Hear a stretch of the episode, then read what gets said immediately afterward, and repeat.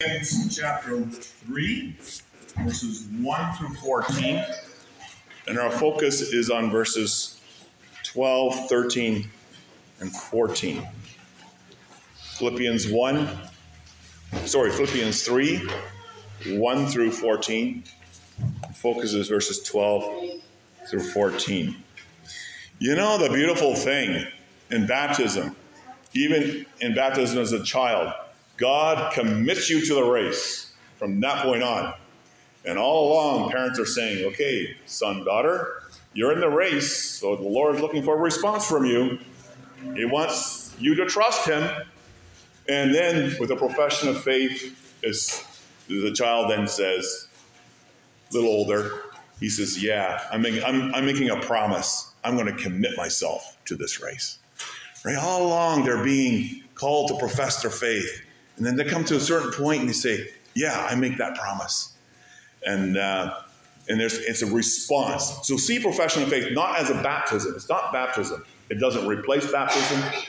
It's not. It, it's it's a response. Profession of faith is a response to what God says in baptism. God speaks in baptism. You're mine. Profession of faith. The child says, "I'm yours, Lord, and I'm committed to running the race that you chose me to run in from the very beginning, anyway, at baptism." So that's our focus. Paul's testimony about the race. He's nearly done the race.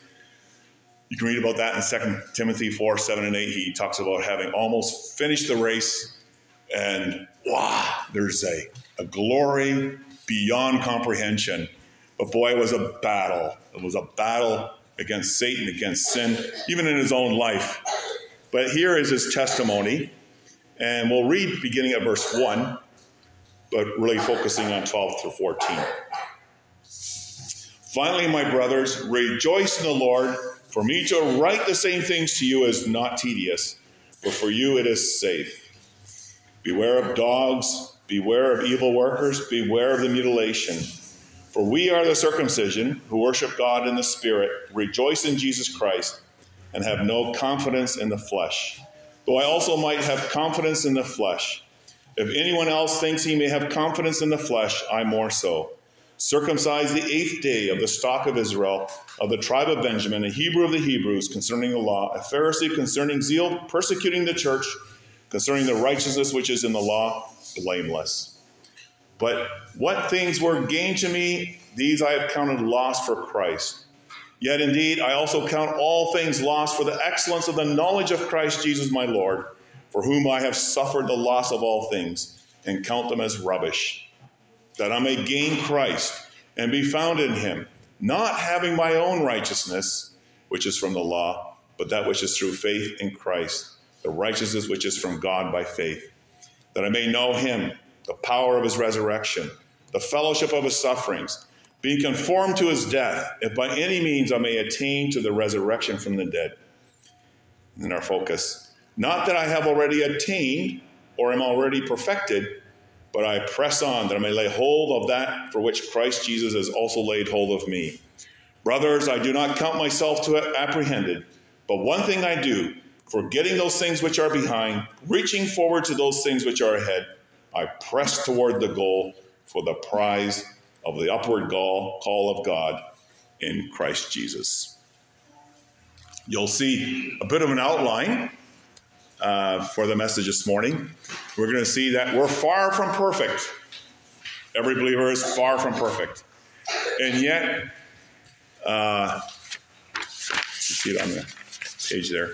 And yet, we press on. So far from perfect, yet we press on, seeing what by faith? The prize before us.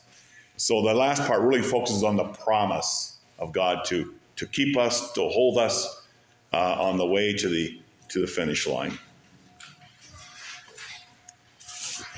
So, beloved, in Christ, I think uh, you boys and girls, you know what a race is a foot race. You've probably run in one before.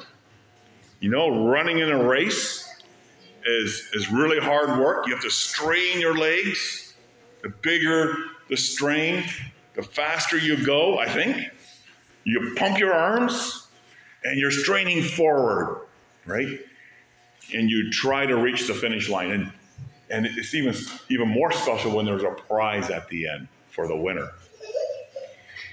But to do that, you can't close your eyes because what happens? You might stumble over a stone or you might go zigzag and no, you stay focused, you stay concentrated on that goal, on that goal post. I think Curtis and Gideon also have uncles, at least I hear that, who love to run a foot race. That's not me, but they love to run a foot race. Sometimes for speed, who can get there first? Who's the fastest? I think. And sometimes long distance, many kilometers, who can run the longest. But the Christian life, in many ways, involves a race. It involves a race. It's uh, living our lives in such a way that we want to, to lean on Christ, putting death to our, seeing, seeing ourselves die to ourselves, dying to our own old self, our sins, and living that new life for Christ. It's a race it's a race, you could say, to the finish mark. And as Christians, you're all in the race, including babies who have been baptized because God sets them on the course already in the race. Already then, they're in the race. But yet under the tutelage of their parents. Okay, and you run upward to reach the finish line, looking forward to the heavenly prize. You know, professing your faith, you're saying, professing your faith in Jesus, you're saying, uh, I promise by the grace of God to run the race that is before me. I'm committed to it. And the beautiful thing here is, Jesus is the one who works that commitment in you, and he runs by your side the whole time. He never leaves you, he never forsakes you, and he runs at your side through every mountain, over, over every mountain, through every valley. And the Apostle Paul, he's been through it. And he's there to encourage the congregation of Philippi. And he offers three simple truths to encourage us in the race. He says, No, first of all, you're far from perfect. If we think we're perfect, then we don't understand. Paul repeatedly states that he is far from perfect. Three times, if you look at verses 12 and 13, not that I've already attained, or he says, or am already perfected. He says in verse 13, I do not count myself to have apprehended. That means I have not counted myself yet to have taken hold of it. Christ has hold of me. I've not yet attained to reaching that prize and taking hold of that prize. I have a long ways to go. And you see three things about this race uh, that we're far from perfect. And that makes us, that ought to make us humble. It's a humble race. I can't do it. I just can't do it. How am I going to reach the goal? That's where you have Christ. Sometimes you might feel that in your life. I just can't. I just can't. But that's where Christ, that, that's Christ. It's all of Christ. You know, at one point, Paul, before he became a Christian, he thought he had it all. He thought he had arrived. You see that in verse 6. He boasted, you know, concerning being really a really good person, I was blameless. Okay? He thought he didn't have to run a race, he was blameless. And yet you ask, how is that an encouragement to confess that you're far from perfect? How's that an encouragement to us? Well, this is because God gives you the grace to lean on Christ and His perfect righteousness. We need His perfect righteousness the whole way to the finish line his righteousness to cover us. And Paul came to discover that when, when God, when the Lord Jesus converted him, changed him, Paul says in verse 9, and be found in him, be found in Jesus, not having my own righteousness. There's no way on my own I could ever reach there. But he says, that which is through faith in Christ, the righteousness which is from God by faith. That's the guarantee. That what encourages me in confessing that I'm far from perfect. You know, professing your faith, this is a humble, this is your humble confession. You know, there is so much more room to grow.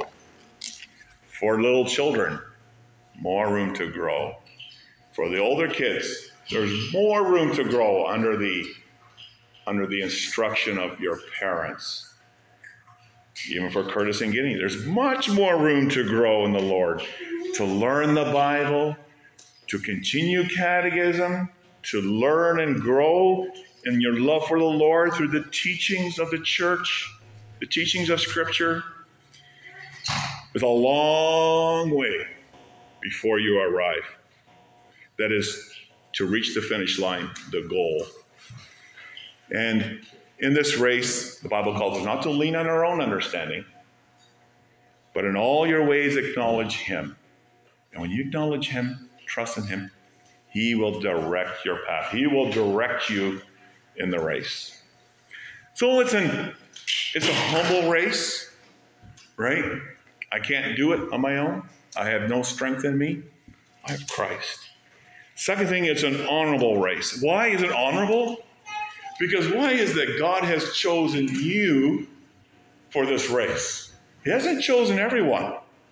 He's only chosen those whom he has given in Christ to be in this race from baptism on, to be in this race.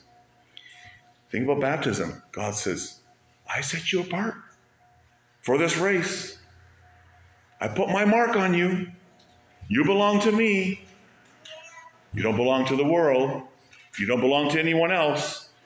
Me, God says. And all my promises I give to you. God saying, You're children. You're my children. You're children of the king. You're children of royalty. And then professing your faith as you grow, you continue to profess your faith, but there's a point where you say, Yeah, yeah, I do belong to the Lord. You respond by saying, I believe everything He said to me in my baptism. Maybe that's not a full knowledge of what that implies, but that's a lifetime to learn. But at some point, you say, yeah, the Spirit works that response. The Holy Spirit works that response in us where we say, I want that. I want to run in that race. I'm committed to it. And that's when Jesus says, Well, you need a lot of strength for that. And what strength do you need? Well, yeah, yeah, you need the Bible. Yeah, you, you, you, your baptism is a reminder too. But also, you need to eat the heavenly food for that strength, the Lord's Supper. Wow. Profession of faith is not a baptism, it's a response. And sometimes the two are really, really close together in one event, as, for example, when new believers uh, receive baptism.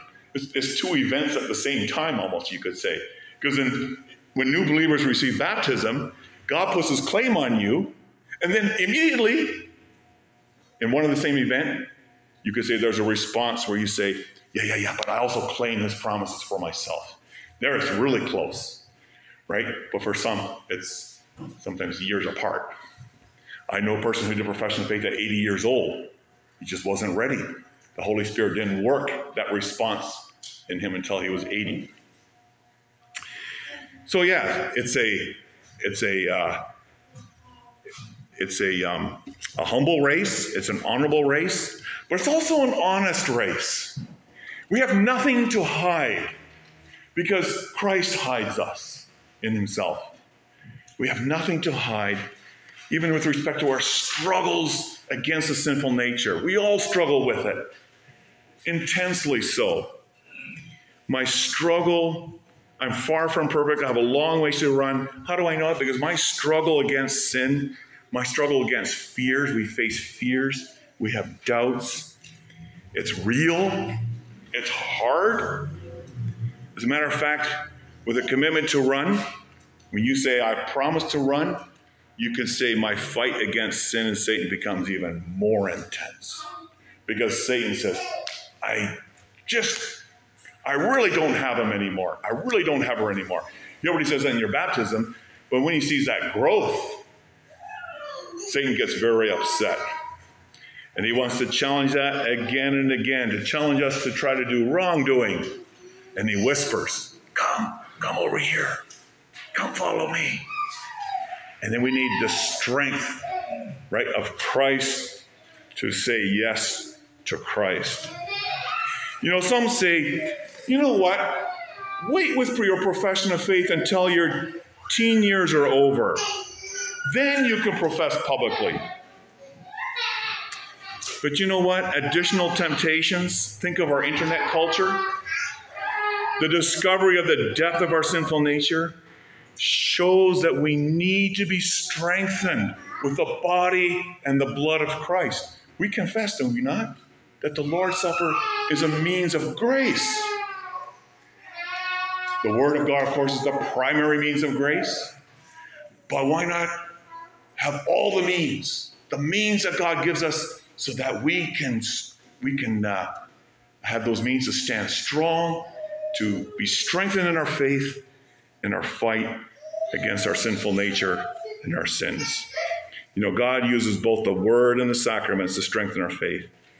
And sometimes I don't know if we think about it this way, but the Lord's Supper is a powerful means of God's action to bless. It's, it's a powerful means of God's action to bless. It's a wonderful fellowship of Christ, assuring us in times of battles and times of severe temptation of his love and support. Who doesn't need that? What teenager doesn't need that? And it's heavenly food. It's heavenly food to strengthen us in our fight against Satan. It's a feast, not a fast. It's a feast of Jesus, a feast that we get to partake in because He's the one who gained. He's the one who gained the victory over Satan, sin, death, and hell through His death and resurrection. Victory is always followed by a feast. Think of this as a feast, not mourning, not fasting. Certainly, we remember what Christ did on the cross for us, but it doesn't stop there. We look at the exalted Christ, the one who is the host, who says, Eat, drink, you need it. You need the strength because you have many temptations to fight. And then, of course, the heavenly feast when the battle is over and we get to eat all the time, you could say. Yeah, we hear the gospel. We not only hear the gospel, but we also eat it. Right? We need to be strengthened by it. Hearing it, eating it. That's very concrete. It's a picture that Christ has given us. He knows we need that support. Also, our children who growing up. These two means Christ strengthens you to keep focus. That, that, those things help us. You can say, keep focus on the finish line. That brings us to our second encouragement. Okay, far from perfect. These are all acknowledgments. What we talked about, all acknowledgments I'm far from perfect. It's a it's a humble race. It's an honorable race. Because God has chosen you for this. And it's a honest race. Be honest with your sins before the Lord. Tell him everything. You you boys and girls, you're not too young to tell him all the sins of your heart that you face, the jealousies and so on, and between spouses and within the congregation. Wow. Children before parents, be honest. It's an honest race. And yet, it doesn't stop there. It doesn't cripple us. Yet I press on, says Paul. Paul knows. Paul says, the things I do, I don't want to do, and the things I should be doing, or the things I don't do, I should be doing, right? Romans chapter 7. But he says, Yet I press on. Far from perfect, yet I press on.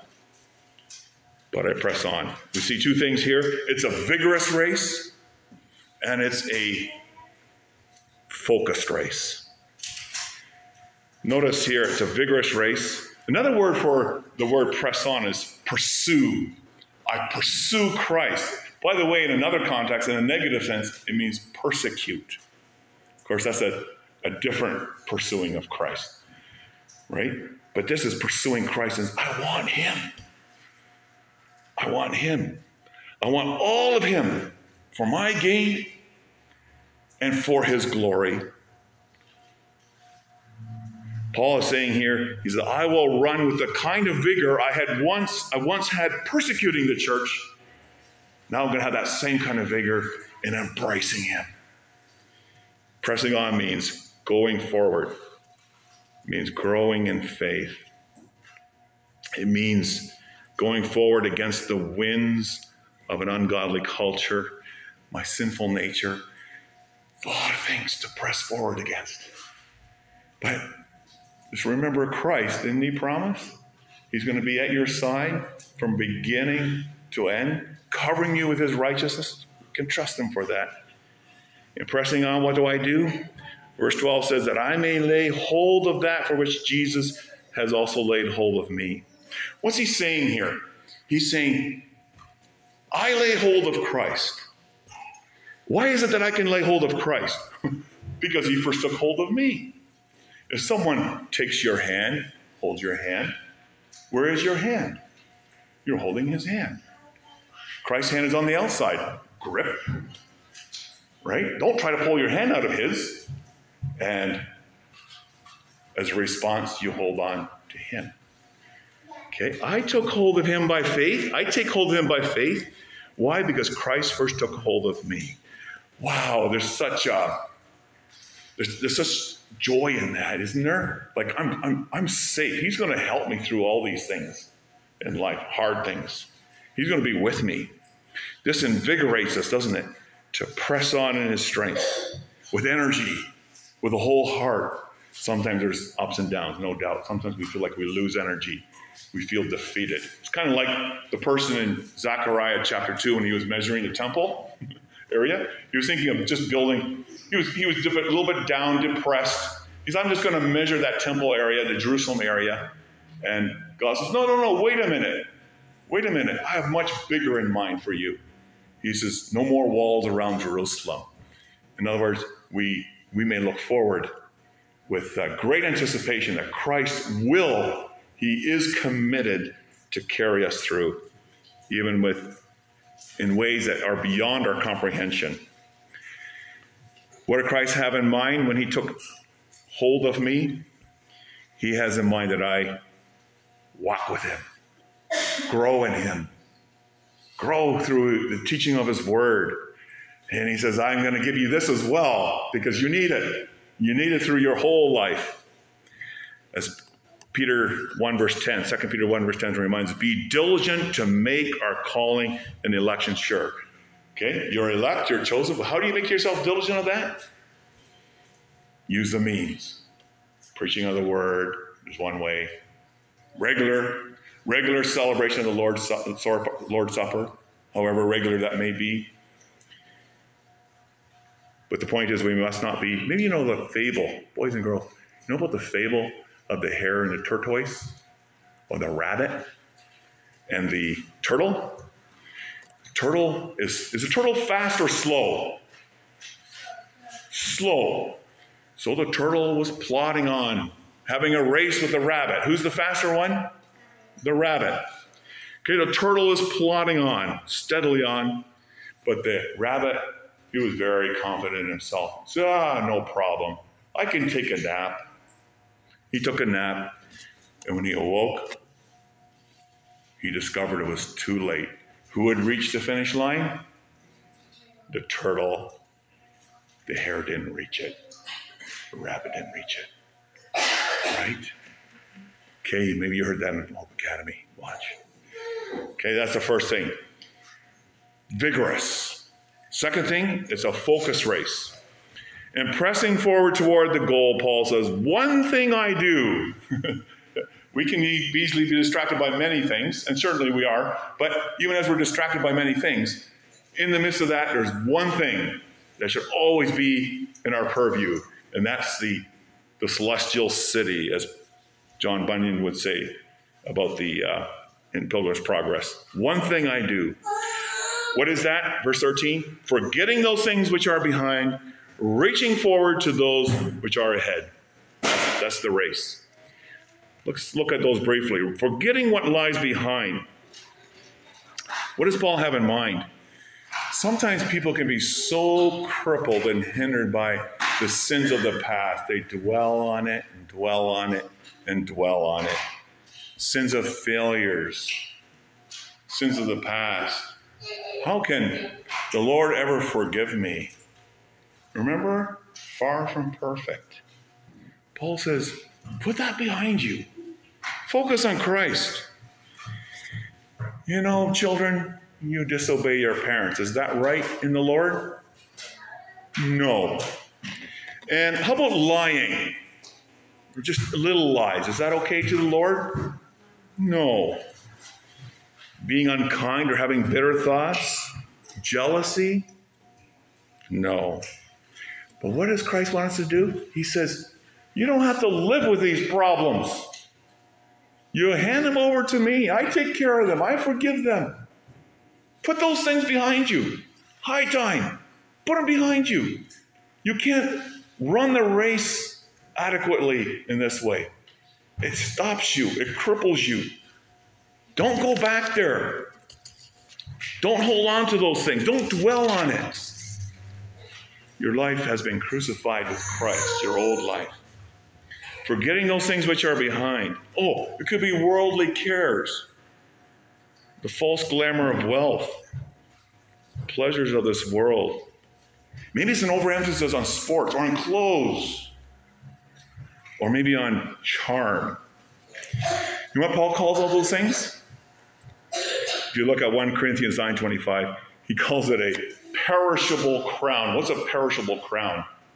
It's something that just falls apart. It, it doesn't last. It's temporary. It uh, it's not eternal. But then he says, "I run thus."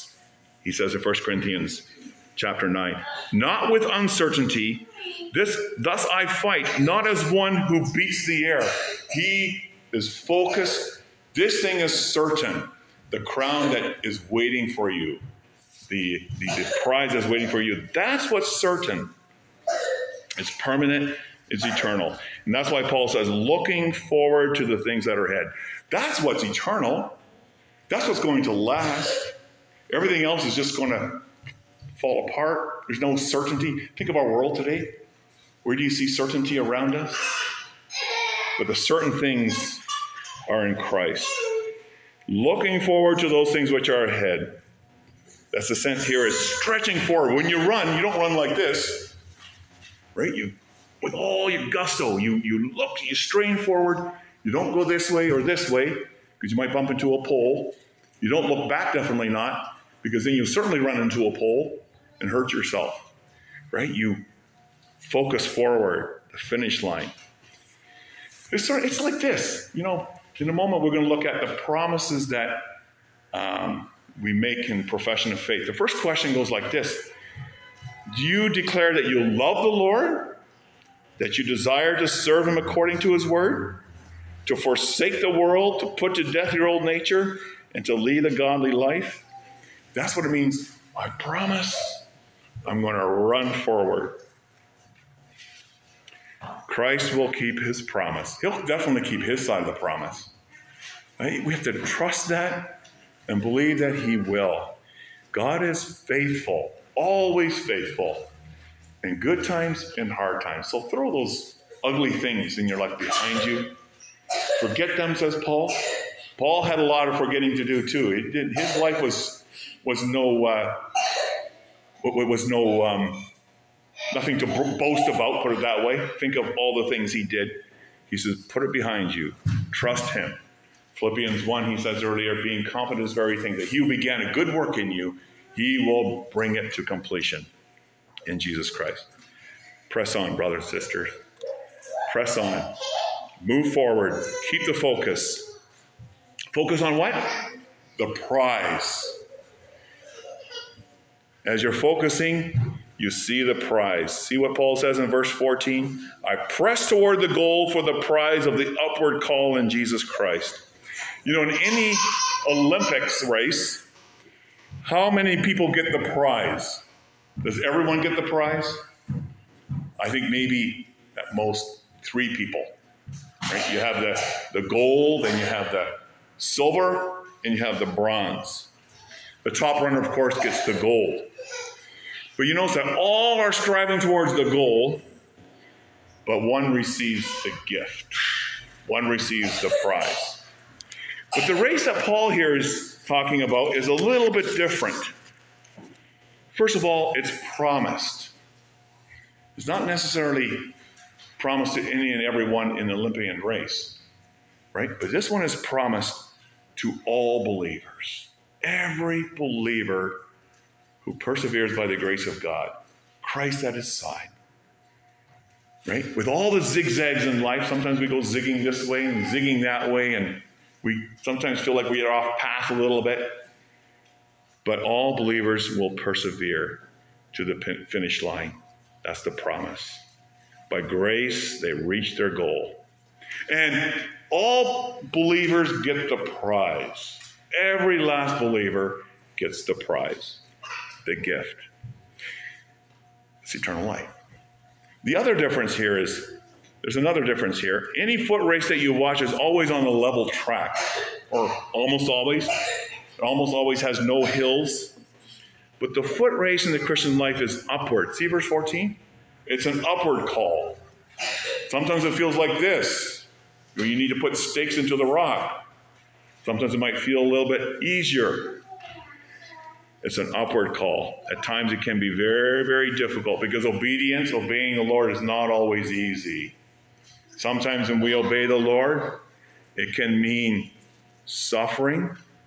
It can even mean suffering loss of family, friends, jobs, homes. It can be many, losing many things. So the call is to look to Him. Look to Him Hebrews 12 says, Let us run with endurance the race that is set before us, looking at whom? Unto Jesus, the author and finisher of our faith, who for the joy set before him endured the cross. He won that prize for you. He endured it through the cross, dying on the cross for your sins, rising from the dead. He's already there. He's already there at the finish line for us, exalted in the heavenly places, says Hebrews 2. The prize is there waiting for you. It's worth it all. All the struggle, all the hardship, all the troubles. And so Jesus says to come to me, all you are weary, weary and heavy laden, and I will give you rest. He's the one who says, My yoke is easy, my burden is light. Sometimes he carries you on your on his back. Even older people. He car- Jesus carries us on his back. Other times he takes you by the hand. He will lead you there. Listen to what he says in his word. Remember your baptism. Eat his food. Talk with him.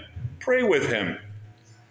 Walk with him hand in hand all the way through the valleys till you reach the golden shore, the finish line. That's the upward call. Upward call. It's easy to go downstream and go with the flow. But the upward call of Jesus Christ, the Bible says that he who calls you is faithful and he will do it. And finally, briefly, this prize is precious. What is the prize? Look at Psalm 103, verses 1 through 5. We plan to sing that in a few minutes. Bless the Lord, O my soul, and all that is within me, bless his holy name. Bless the Lord, O my soul. Forget not all his benefits. What are his benefits? What's his prize? Who forgives all your sins, who heals all your diseases, who redeems your life from destruction, who crowns you with loving kindness and tender mercies, who satisfies your mouth with good things, so that your youth is renewed like the eagles. That's what we experience now, isn't it? In part, when we trust in Christ, already now. Of course, we will receive a much fuller measure, in the fullest measure possible, when we reach the finish line on the day of our death. Right? Precious in the sight of the Lord are the death of his saints, says Psalm 116. No more crying, no more jealousy, no more hatred, no more sadness. The suffering will be over, the striving, the hardship will be over, will be finished. The sacrificing, the loss will be over. And it's going to be saturated with the heavenly glory, with perfect fellowship with Jesus. You know, this little book called Little Pilgrim's Progress is a really beautiful description in the last chapter called The Celestial City. You know, two little pilgrims, their names are Christian and hopeful. They're just little boys, and they're crossing the rivers, the deep, dark rivers. What are those rivers, those deep, dark rivers? It's death. It's a picture of death. It's a deep, dark river, death. They reached their goal. They crossed to the other side, Jesus bringing them through. And it says there, the little pilgrims had now reached the threshold of the palace and as the doors were thrown open, they heard a sound of the very sweetest music. The prince himself, as a picture of Jesus, was waiting to receive them. He smiled on them, took their hands in his own, then he led them into the palace. And the whole city was filled with joy because their journey was over. They had been brought safely through the dark river into the presence of the king. You know, that, that description is really a pale reflection of what the scripture teaches. 1 Corinthians 2, verse 9 Eye has not seen, nor ear has heard, nor has entered into the human heart the things which God has prepared for those who love Him.